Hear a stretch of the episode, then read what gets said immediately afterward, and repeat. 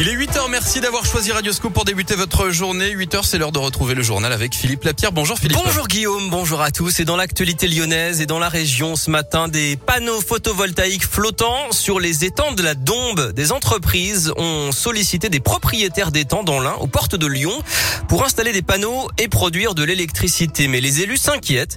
Ils ont demandé un moratoire. Écoutez Ludovic Laureau, vice-président en charge du plan climat air énergie à la communauté de communes de la Dombe. Aujourd'hui, on n'est pas en capacité de d'appréhender l'impact de la mise en œuvre de, ces panneaux sur les étangs, à la fois sur euh, la biodiversité, aussi euh, sur l'aspect euh, paysager. Pour nous, pas question de, de, on va dire, de dénaturer la dombe. Aujourd'hui, vous n'avez pas de cadre réglementaire précis qui autorise ou interdise ce type d'installation. Donc justement, le cadre réglementaire étant imprécis, voilà, il faut travailler encore une fois avec tous les acteurs et que chacun ait conscience des conséquences que ça peut avoir sur l'équilibre économique et naturel de la Dombe. Et les discussions continuent autour de ce projet contesté donc.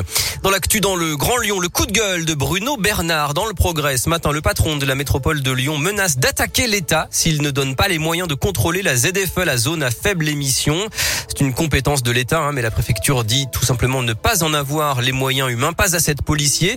Et le feu vert pour installer des radars de lecture de plaques d'immatriculation qui était prévu pour 2022 a été repoussé à 2023 et sans doute seulement en Ile-de-France.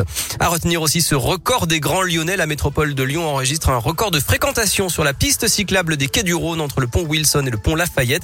16 244 cyclistes ont été comptabilisés le 7 septembre. C'est la piste la plus fréquentée de France depuis le début de l'année. Moins d'un mois après sa réouverture, le pont de Couzon est à nouveau fermé, a priori jusqu'à mercredi prochain. Selon la mairie, un camion hors gabarit a tenté de forcer le passage hier matin. Il s'est encastré sous le portique d'entrée. Dernière ligne droite pour les écologistes. Le deuxième tour de la primaire démarre demain. L'eurodéputé Yannick Jadot est arrivé de justesse en tête devant l'économiste Sandrine Rousseau.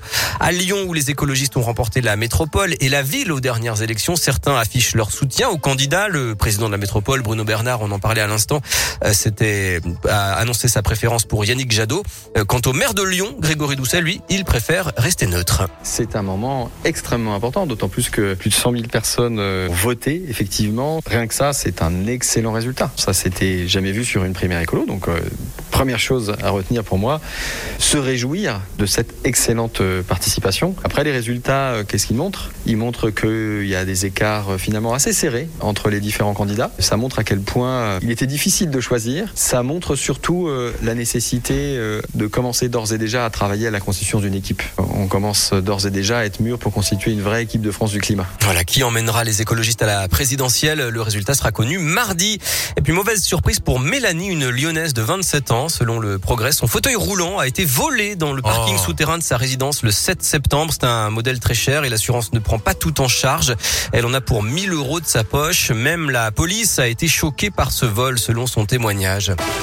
Le foot et l'OL qui reçoit Lorient demain à 21h à Dessine pour la huitième journée. Moussa Dembélé sera absent et même plusieurs semaines. Il s'est blessé à la jambe droite. Et puis les supporters de l'OL ne pourront pas aller à Saint-Etienne pour le derby le 3 octobre. La préfecture a interdit leur déplacement à cause de risques de troubles à l'ordre public. Enfin, qui sera élu Miss Rhône-Alpes? Réponse demain. L'élection c'est à Chambéry avec notamment trois candidates du Rhône, Amandine Talon, Célestine Faverjon et Charline Pringot. La future Miss Rhône-Alpes participera à l'élection de Miss France le 11 décembre.